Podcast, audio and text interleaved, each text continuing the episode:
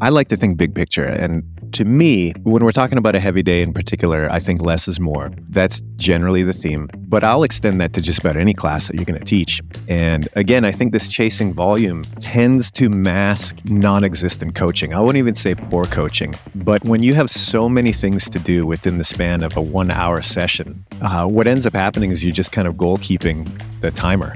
You know, you're just really trying to manage people in a way that keeps you on track so that you can get to the next thing, so that you can get to the next class and that everything runs on time. And that's great. That's definitely an aspect of teaching a uh, successful session. But if that's the only and most important goal, you're missing so much opportunity to connect with your athletes and to truly develop them.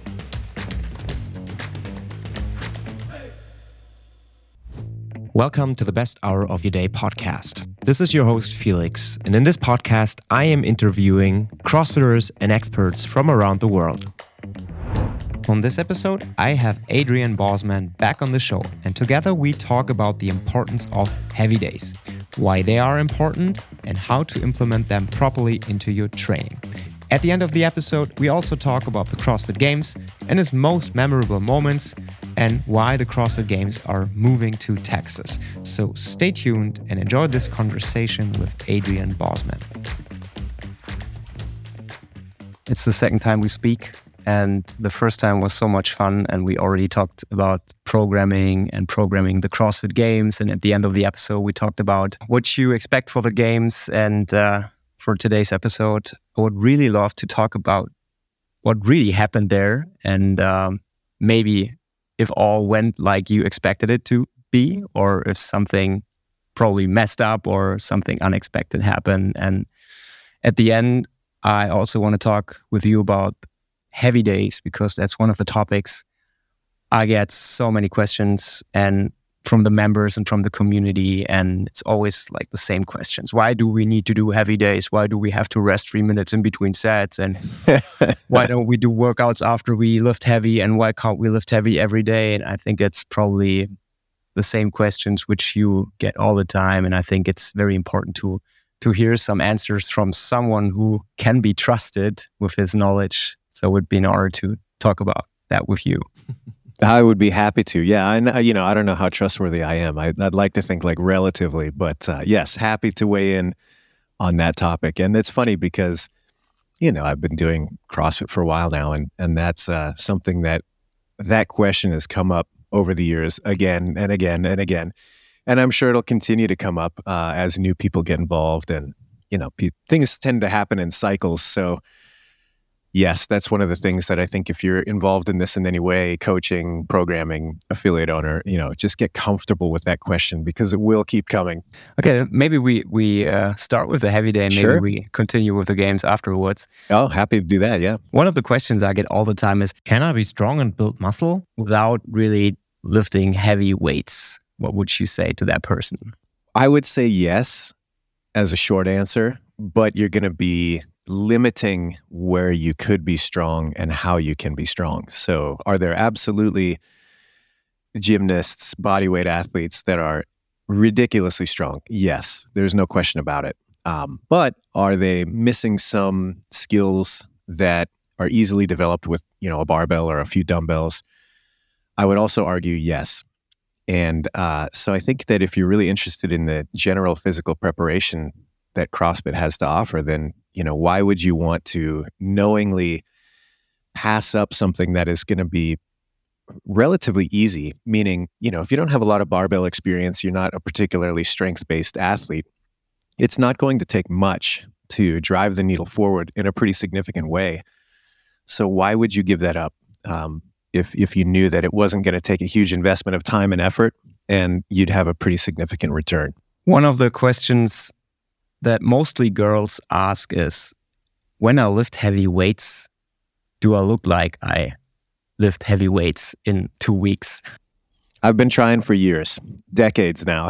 I am testament to the fact that no, you're not going to look like a behemoth just because you touched a barbell. Um, you know, and it's it is interesting how people will hold up the most extreme example of an individual and say, "Well, I don't want to end up, you know, looking like that. Somebody who may be a professional athlete or who's taken the time to to knowingly try to put on mass and size.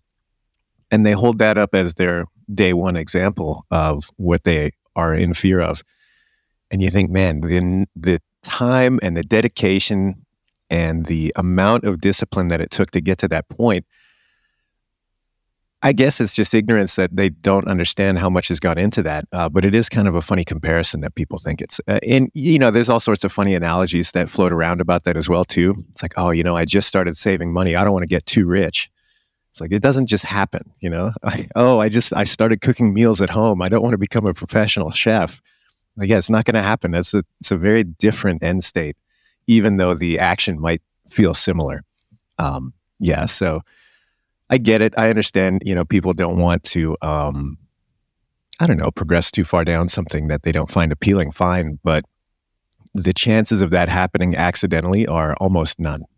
I don't know how you experienced that, but a lot of girls who start CrossFit working out in a CrossFit box, at my box especially, in the beginning they say, oh, "I don't, I don't like this barbell thing. I just want to do the cardio." And after a few months, they're completely in love and they love to lift weights and they they feel they feel like they're getting stronger and they can apply to everything in their just regular day. Did you experience a lot of that? Oh, absolutely. I uh, yes, I think that's true around the world in almost every culture and every CrossFit gym is that you have women in particular that may have a little hesitation around lifting and then once they get into it they realize how a how much fun it can be and b how beneficial it can be. And yeah you see a, a huge mental shift um, the majority of the time. Not always but it does happen pretty regularly. And um, you know what i've observed as kind of an offshoot of that not necessarily just with lifting but uh, if we take that one step further and think about just being a more physical person in general um, I've seen people really come out of their shell as far as confidence level, uh, what they want out of their life. Um, you know, the impact can be pretty profound beyond just what they can do uh, and their numbers in the gym. So that I think is one of the coolest things as a coach to experience is that process. Um, and so I guess if we boil it back down a little more philosophically to, you know, you're having this conversation with a member on day one and they say, hey, I'm a little bit intimidated about lifting. I'm not sure if it's for me. Uh, don't fear that conversation and and don't get jaded or cynical about that if you have a lot of experience and you know oh I've heard this before oh you're going to be fine you know meet that person where they are and and understand that it might take a little bit of time to to get them comfortable uh, but it is worth that process and it is kind of worth um, doing that in a way that they aren't going to get turned off by that process because uh, I do think it has a, a, a very significant potential to be very impactful for their life. Do you think everyone needs to lift heavy? I mean, it's probably like a similar question that I asked you in the beginning, but is there like a, a minimum age for for people start working out to lift weights or a maximum weight? What, what would we what would you say? Well, I think heavy has to be relative. You know, uh, if we're talking anything with a barbell, then yeah, I think it's it's an all ages activity. Um, if we're talking about trying to set a lifetime PR, well, it depends. I think that really has a lot to do with training age of the individual. Uh, I think it has a lot to do with their injury history. You know, there's other factors to consider when we're talking about best lift I've ever done in my life, and that is how we're looking at heavy. Um, if we're talking about just training with some resistance, though, I think I think that absolutely should be a part of everybody's experience. Uh, young, old, doesn't matter. And I would argue that, particularly on the older side of the scale, that's where people need it the most. And that's probably where there's the least amount of willingness to engage in the activity. Uh, but you know, we've seen this time and time again. I've experienced this firsthand with clients that I've had. I've I've heard many many anecdotes of others uh, where you have an older client and they start working out a little bit more. They start strength training. They you know as part of their regular kind of CrossFit training. And they go in for a physical exam, and the doctor says, Wait, what are you doing? Like, your lean body mass is better, your bone density is improved. You know, there's all of these benefits um, from an activity that's not usually thought of as uh, a go to for an aging population. But, you know, I think now, depending on who you listen to and what you're following on on the internet, you can find all of these uh, kind of meta analysis of age related uh, kind of illness and, and, problems and mortality. And one of the common factors is you know how much muscle are you carrying into your later decades, and those with you know really really poor muscle mass tend to be more susceptible to all cause mortality, and uh, you know that right there should be an indicator that it's uh, it's something that everybody should be participating in, particularly those that haven't done it much and are getting older, in my opinion. What do you think about the other side of the spectrum? For example, I see Jason Khalipa regularly works out with his kids, which I really like, and it's like he's a big yeah. role model. And but I think there are a lot of voices which say, "Oh, they're too young; they should not lift weights." And what are what is he doing with his kids and stuff like that? What What do you think about that? Yeah, it's really interesting to me how people frame things in such black and white terms. And so they'll look at a, a, younger athlete with a barbell in their hands and they'll say, oh, this is absolutely dangerous. But they'll think nothing of putting them in a gymnastics program. And, you know, you, you look at the forces that the joints are exposed to during some of these high velocity hanging skills or, uh, you know, the landing um, after a dismount I mean, the forces that the body experiences in those moments is massive. Um, and yet that doesn't really seem to raise an eyebrow because it's more traditionally understood and accepted. Uh, and you can see that in many, many other sports. I mean, in the United States, uh, football is huge. You know, people don't think anything about kids playing football. Um, and the, again, the forces and stresses that the body is going to experience during that, it, it's it's massive. Um, but when they do a set of box jumps, people can't seem to get their head around that. So it is interesting to me how people tend to cherry pick what activity seems to be, uh, you know, appropriate or not. Um, all that to say, I'm very much of the opinion that there's no rush when you're working with younger athletes. And what I mean by that is, again, you know, I personally don't feel that finding, you know, your max at age 11 is really that significant um, or important because that athlete is going to change so much year to year just as they continue to mature and develop physically. Um, so, to me, I think they're useful tools, but I don't think all tools have to be used the same way that you might with a more experienced athlete. Um, so, yeah, I, I, I think a lot of the hand wringing is really unfortunate because all it does is it just stifles uh, what could be a really healthy building of a relationship with with a physical outlet uh, and really doesn't serve anybody in my opinion. So yeah i i think that like all things you have to engage with it intelligently but uh, the benefit in my eyes far outweighs any sort of risk.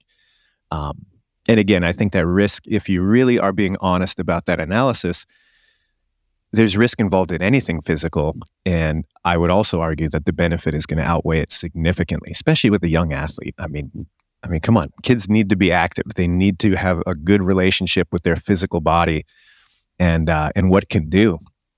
Um, and to, I don't know, build fear into that early just seems like not a good idea, in my opinion. Okay, now we talked about that lifting heavy relatively is important for all sorts of populations. Now let's talk about why so many gyms out there they don't really implement it correctly, like lifting heavy as a part of a regular routine. What do you think is the problem there? I mean, the the CrossFit programming is a big fan of lifting heavy once in a while, not every day, but doing a heavy day and just for the sake of lifting heavy and not workout plus heavy day on the same day. Why do you think so many gyms think that they need more volume for their clients? Why do they like have heavy days every day and mix it up with workouts and what else you see out there? Yeah, I think there's a lot of well-meaning intention behind uh, some of those strategies, um, and I think there's a few things going on. Number one, sometimes I feel like less experienced coaches and, and affiliate owners can kind of outsource their programming to the, uh, I guess, desires of their of their clients and athletes. And so, what I mean by that is, okay, this is what people want, therefore, that's what I'm going to program, not necessarily what is best for them or what I think with my expertise is going to develop them the most. Um, and th- a little bit of that is okay because you have to have people that want to come back to the gym day after day. That's of primary importance. You know, if you can't build consistency and people are not interested and therefore not consistent, that's a big problem. But I think you can absolutely go too far in that direction and start catering towards what people want at the expense of what is going to be best for them. So I think that that can happen in some scenarios. Um, I think broadly, there is a bit of immaturity from both coaches and CrossFit athletes when it comes to certain types of development. And so, I, in my opinion, strength and skill in other domains can be looked at as kind of an analog when you look at how you will develop them optimally. So, for example, you know, most CrossFitters, uh, they have this in their head that if they're not tired, they're not out of breath, that the stimulus is somehow lacking. And that by extension trickles into their weightlifting. Well, I need to lift every minute on the minute, or I need to lift and then have something in the rest periods. Uh, otherwise, I'm not getting a, a quote unquote workout. Um, but again, you look at any sort of skill development, and you're not going to see that same approach being taken. If somebody were coming to you and saying, okay, I want to learn how to do, um, I don't know, let's say a backflip. The right approach to that for somebody who's never done a backflip before is not to say, all right, we're going to start the clock. We're going to do one on the minute every minute until you nail it. That would be nonsense. People would, you know, they'd look at you like you had two heads if that was your approach to teaching somebody a backflip on the first day. There's an understanding that you're going to do a rep, you're going to do some build up drills, you're going to talk about it a little bit. The athlete's going to have to think it through. They're going to have to make some adjustments. There's time in between this so that things can settle, and then you go again. It's no different when we're talking about strength adaptations. Um, you know, you need some time to reset and give your best effort. Uh, and so I do think that coaches sometimes misunderstand that, and certainly athletes um, misunderstand that, and that's fine. You know, athletes they by their nature are there expecting guidance from their coaches and affiliate owners and things like that, and so you know, if they have the wrong impression, it's it's on us to kind of educate them and let them know, like, hey, this is part of the way we're going to develop uh, best is to take a little bit more time. The goal here is not to be out of breath. You know, enjoy that because there's certainly days where you don't get your breath and there is no time. So that variance uh, can be a really nice kind of mental break as well. Um, and so developing a comfort with that, I think, is really important not just for strength training, but for all of these other things that you would hopefully want to develop. Uh, you know, different skills and and different activities. Um, yeah, so I think I think those two factors are probably the most significant. You have coaches that want to cater a little bit more towards what their their athletes want, or at least what they think they want, and then a little bit of immaturity um, for people understanding that certain attributes are going to be developed best without being completely out of breath and exhausted. So I'm a really big fan of the CrossFit affiliate programming. We use it at our box for the last few months, and I think the development of our athletes is really great, and they're having a lot of fun. Sometimes I see other programs, and the volume of the programs is just ridiculously high.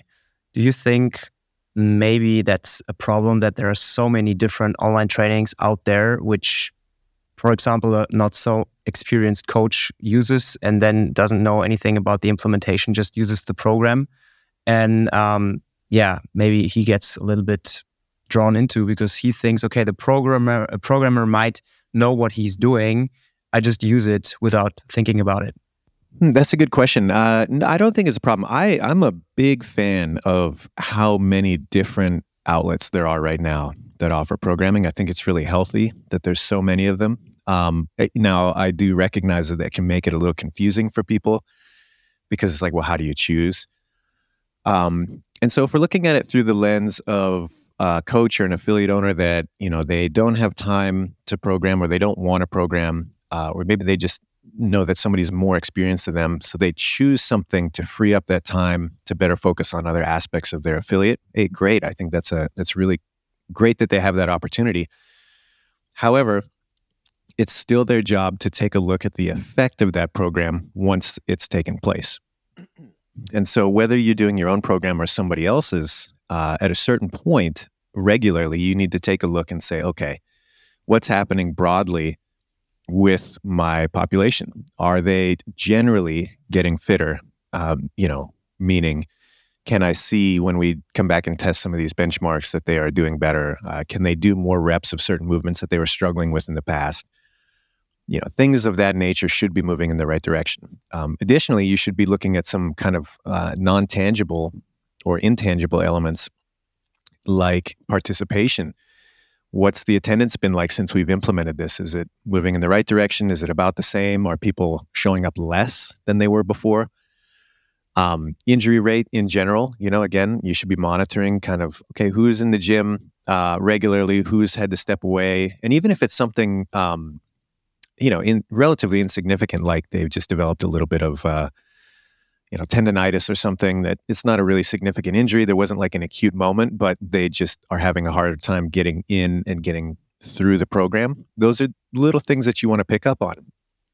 Um, and if you're seeing a collection of these type of factors trending in a negative way, well, then you have to ask why. And one of the most obvious places to start looking is okay, well, what was different from this program that we've implemented now to what we were doing in the past? And you know, if the volume is significantly different, to me, that's probably a pretty big indicator that it's too much for the for the group you're working with. um, you know, and again, I, I, come back to this idea of a more mature coach and athlete. You know, some lessons you have to learn by by going through the process. Uh, you and I may be able to sit here and say, "Hey, I think that might not be the best path," but unfortunately, some people just have to walk that path before they understand.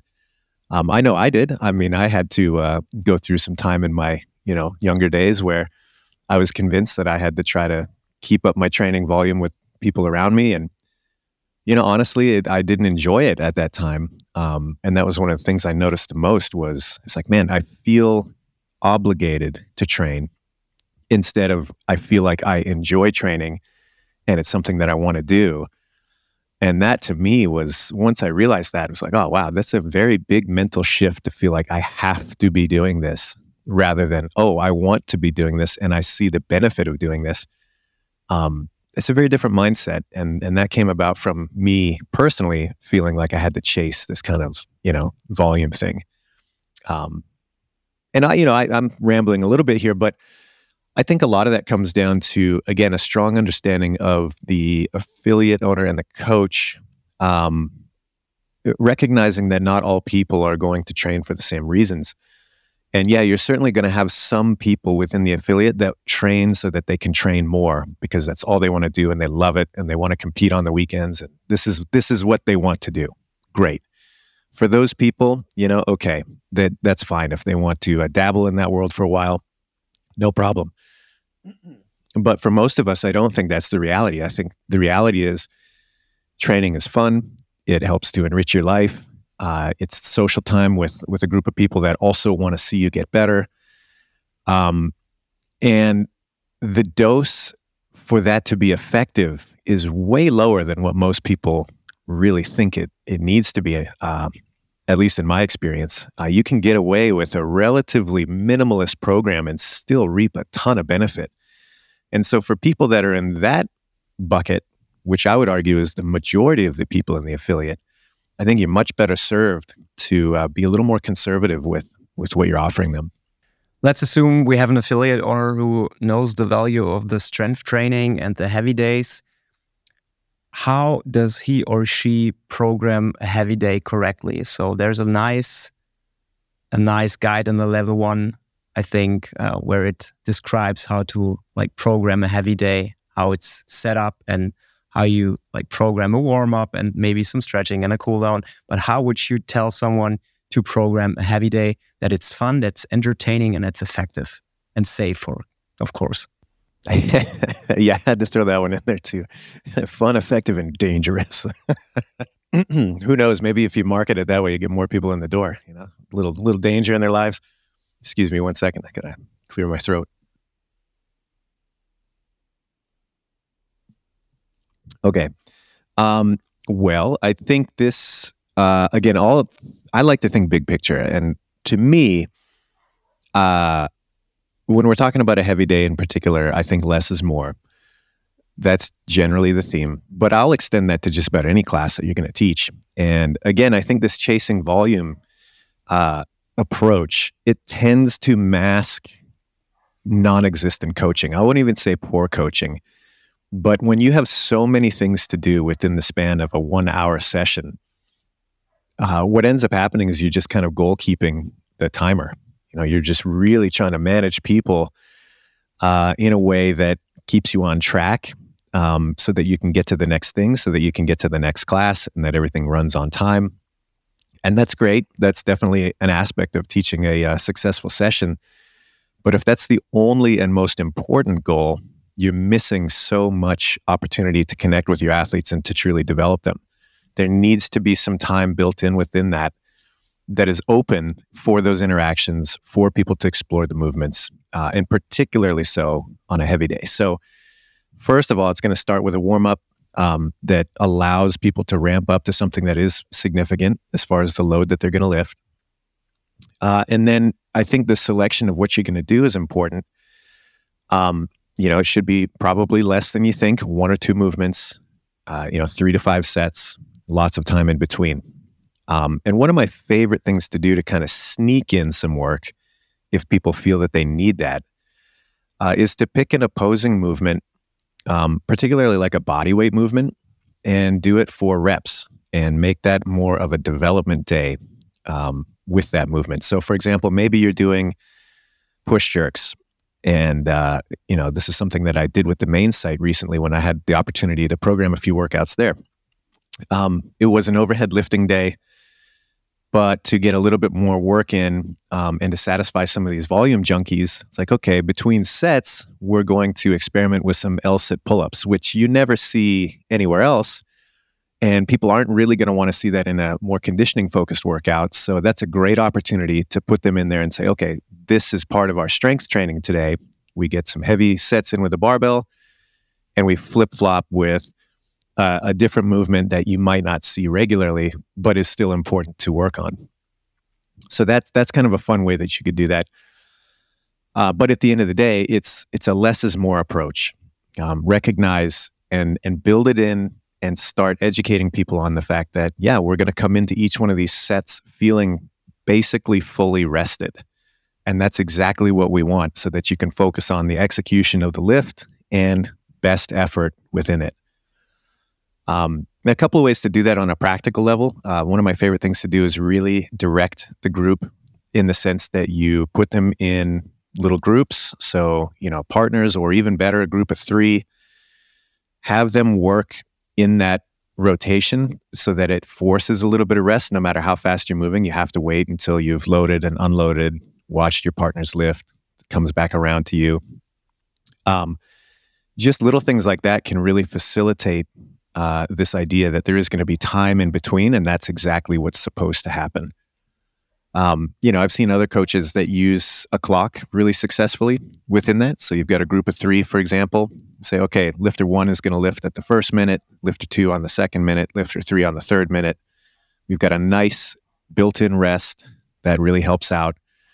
And, uh, you know, people in that scenario feel like they aren't doing anything wrong, quote unquote, by taking that time because you've told them that it's appropriate. So, um, I guess all that to say, you know, have a plan going into that work that will seem a little bit sparse that helps to convince the athlete that it's exactly what they're supposed to be doing.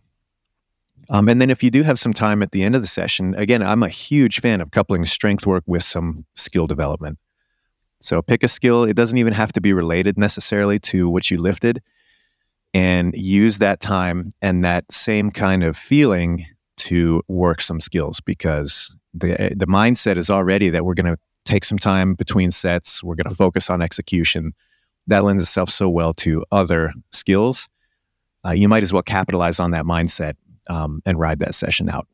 Yeah, I think there was like last week or two weeks ago, there was a 400 meter run all out, max effort, and it was combined with some muscle up transition drills. Oh, cool. Yeah. Yeah, that was really cool, actually. The people, they enjoyed it. They got a, a nice sweat with the run, which is basically, yeah, I would say running 400 meters all out is also some kind of one rep max. Sure. Yes. So, very similar. Yeah. Yeah. So the combination was really cool. Yeah. Yeah. I like that kind of thing. But uh, again, if I have to come back to the big picture, I think it's convincing athletes that yes, you know, there will absolutely be a lot of days that you come in, you're out of breath, there's no time, you know, rest is minimal. That's that's an important way to train. Equally as important are the days that you come in, you have time, you really focus on that singular execution. Um, you come into each, uh, I guess, each each opportunity to work fresh, and that's an important way to train too. So, when we like switch topics a little bit. We stick to the strength aspect because when I when I look at the CrossFit games and I see the athletes competing from year to year, they get stronger every year. That's so impressive. Yeah. Does their volume has changed during the last five or ten years? That's a good question. Um, you know, as far as the competition expectation at the games, um, you know, the, it's remained relatively steady. I mean, it kind of goes up and down a little bit uh, over the years. Uh, I know in, gosh, I can't remember the year, uh, 2021 maybe, I think was the highest number of events that they ever experienced in a competition was 15, or at least at the CrossFit Games. I, I can't speak to some of the other competitions out there. Um, and that was kind of a historic high for for the CrossFit Games. Um, so as far as the volume that they're expected to perform there, uh, it hasn't changed significantly. It'll kind of fluctuate up and down a little bit. Uh, as far as the volume that they use in their training to be prepared for that, it definitely seems that most athletes have crept up over the years. Now, what I think is kind of interesting is that you're seeing some athletes start to shy away from that. Um, it's it's almost you know we were talking earlier that things tend to happen in cycles, and I think this is no different. Um, what I'm observing is that you know there are absolutely some high level competitors that that's what they do, tons of volume, lots of sessions every day. But there are a few that have kind of moved towards that model, tried it out, and then recognized that it didn't work for them, and they've stepped away. Um, they might be a little bit less vocal about that, uh, and I think there's some weird kind of psychology that goes in because you don't want to admit to your competitors that maybe you're training less than them. Um, but, but I've definitely seen that where there are athletes that have recognized that all volume all the time is not the way to optimize for them, uh, even if it may be uh, what it appears like for some other athletes. So, in our last episode, we talked about your expectation for the games, who might win the games, what probably happens there. Did the games hold up to your expectations? Oh, yes, in the sense that I, you know I don't have a lot of specific expectations. Um, I've talked about this a little bit in the past, but I, you know, I'm not particularly interested in trying to craft an outcome or or uh, even predict that outcome. More than just like I'm a fan at heart and it's fun to talk about. Um, but what I think is really important for me and, and the team that's responsible for the games is to just craft a container or uh, set the table, you know, whatever analogy you want to use, that allows the athletes to showcase the breadth of their abilities. And so, in that regard, I think it went off just as I expected. um, we had some some athletes that were able to really show their range. I mean, Jeffrey Adler was a great example. Um, you know, particularly on Saturday, I think it was such a standout day for him to be able to run that fast in the morning, lift that heavy at night, and then, you know, complete that conditioning workout in the middle, that's a day of programming that anybody could do at their level. And just to see the difference between what the highest uh, uh, level of achievement is for those guys versus what the average person is capable of, it's it's pretty amazing. Um, so in that regard, I didn't get surprised by a lot. Uh, there were a few things that um, you know, maybe didn't play out exactly as expected. There was a, the first team workout. Um, you know, it was a bit of a repeat of a workout that got rained out in 2022. And um, the reps that we had established for that, we thought uh, more teams would complete it. Turns out no teams completed it, so that was a little bit of a miss on on our part. You know, at the end of the day, they all competed uh, with the same test, and it worked out, but it would have been nice to to hit that number a little bit uh, more accurately. Um, on the women's side, there was the ski bag event, and uh, we used 125 pound sandbags, so just under 60k. And it's funny when we released that, we got some messages from some athletes that said, "Oh, how come it wasn't heavier? How come it wasn't the more traditional 150 pound bag?" And then when it came time to execute, a lot fewer of the field finished that than uh, than we expected. And I think that they expected. Uh, otherwise, they probably wouldn't have been sending us those messages. So that was kind of interesting to see. I don't know if that was just a, uh, a fatigue factor or where it fell in the weekend. Um, because when we tested it, you know, we were pretty confident that it was it was uh, going to play out similar to the men's. So little things like that. Um, but overall, uh, no, it played out pretty close to what I was expecting. Is there a specific reason that there was no swimming event this year?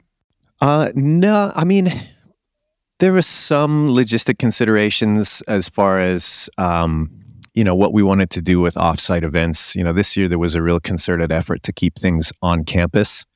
Uh, we've gotten some feedback in the past that I think is legitimate, where people say, "Hey, you know, we've showed up and we haven't been able to uh, see certain things, or we weren't expecting to have to be offsite."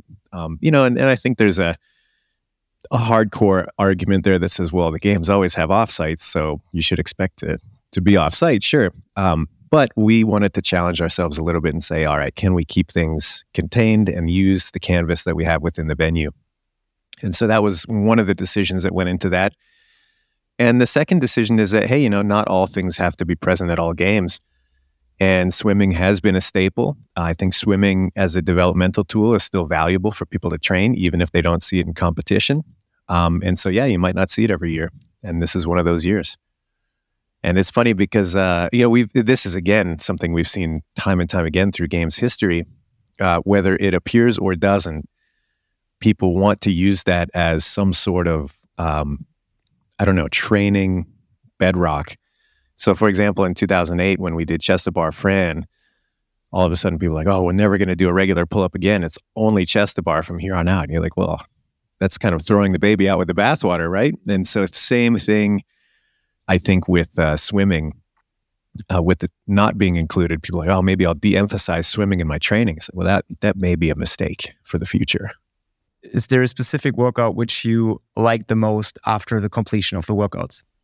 Uh, I wouldn't say that there's a single favorite. You know, there's ones that I really liked. Um, yeah, it was really fun to be able to do the alpaca because we got rained out in 22 and we got to do it the way it was intended in 23. It was a very, very different experience, I think, for the athletes.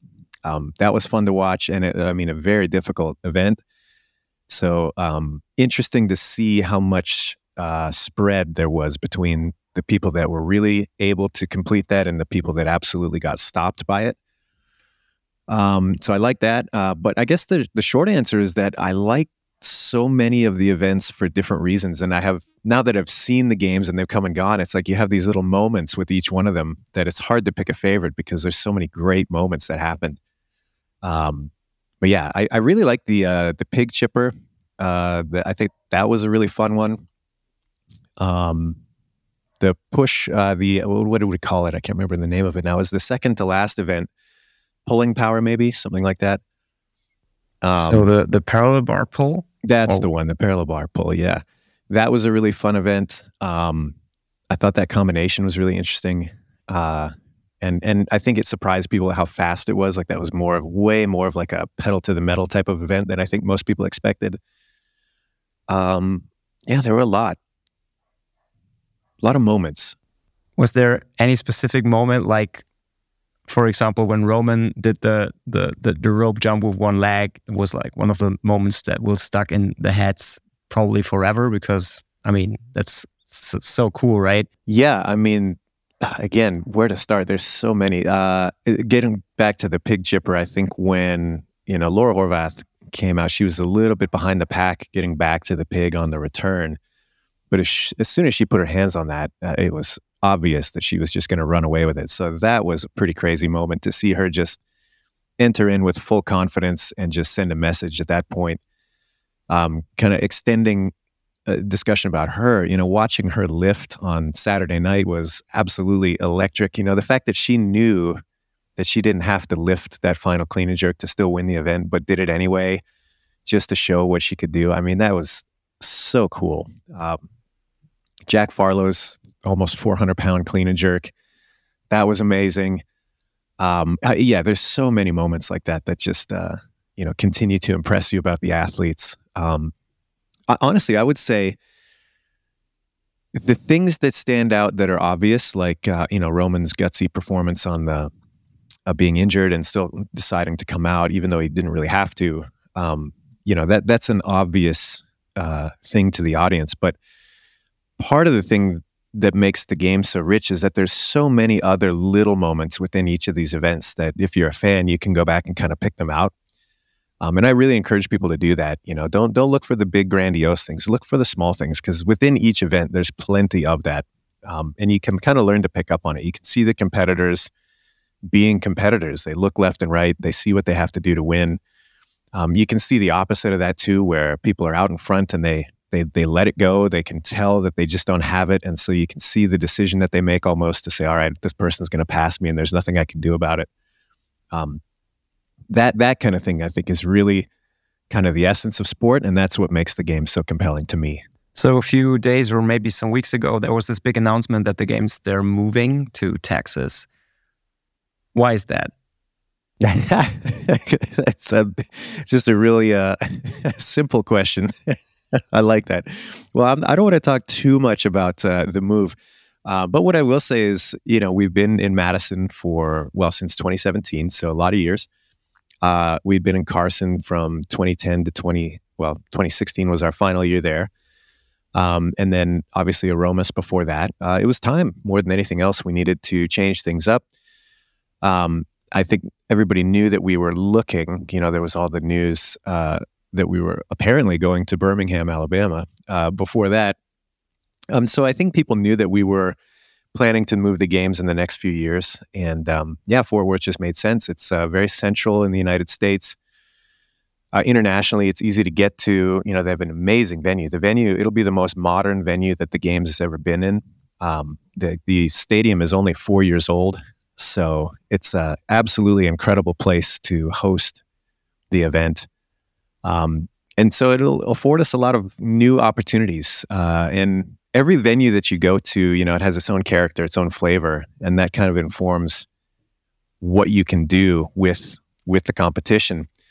Uh, so it's exciting to kind of look at things with a fresh perspective and say, okay, what can we do with this venue to really make it unique? Um, so yeah, it should be it should be a lot of fun. Is there anything specific in your head what you already thought about what this venue will like be an opportunity to program specific events or whatnot? Absolutely. Uh, we've we went there. I'm trying to think now. It was probably I'm looking at my calendar here behind me. End of August, early September. Uh, we went there for um, just kind of one of the final site visits uh, to to familiarize some of our team with the venue before you know things got a little too public. And yes, there are already some ideas, uh, some pictures being taken, some crafting going on there um, with some of the features around uh, and in that venue. So yeah, can't obviously can't talk too much about the detail there, but uh, yeah, it's it's pretty exciting. Yeah, it's gonna be awesome. I think all the changes in the past years always made the games a little bit better, a bit, little bit more professional, and I think that will happen again next year. Yeah, me too. And and uh, you know, we're trying. I think it's um, it's a tricky thing because for a sport that is so based around variance and resilience to change and that sort of thing, people sometimes have a difficult time with change. And and I understand that. I get it. You know, um, people want to know how they're going to compete, what the competition is going to look like. They want that kind of familiarity, but at a certain point you have to understand the sport is about change and inevitably it will and that that's a good thing i'm really looking forward to it and uh, yeah let's see what happens yeah yep exactly it was such a pleasure to talk to you again Boz and uh, i think that probably was not the last conversation we have i think you are a very very you're one of my favorite guests so i oh, hope boy. we can continue that uh, during the next few months Yeah, I'd be happy to. It's always a pleasure, man. I appreciate you uh, giving me the time, and um, you know, there's a.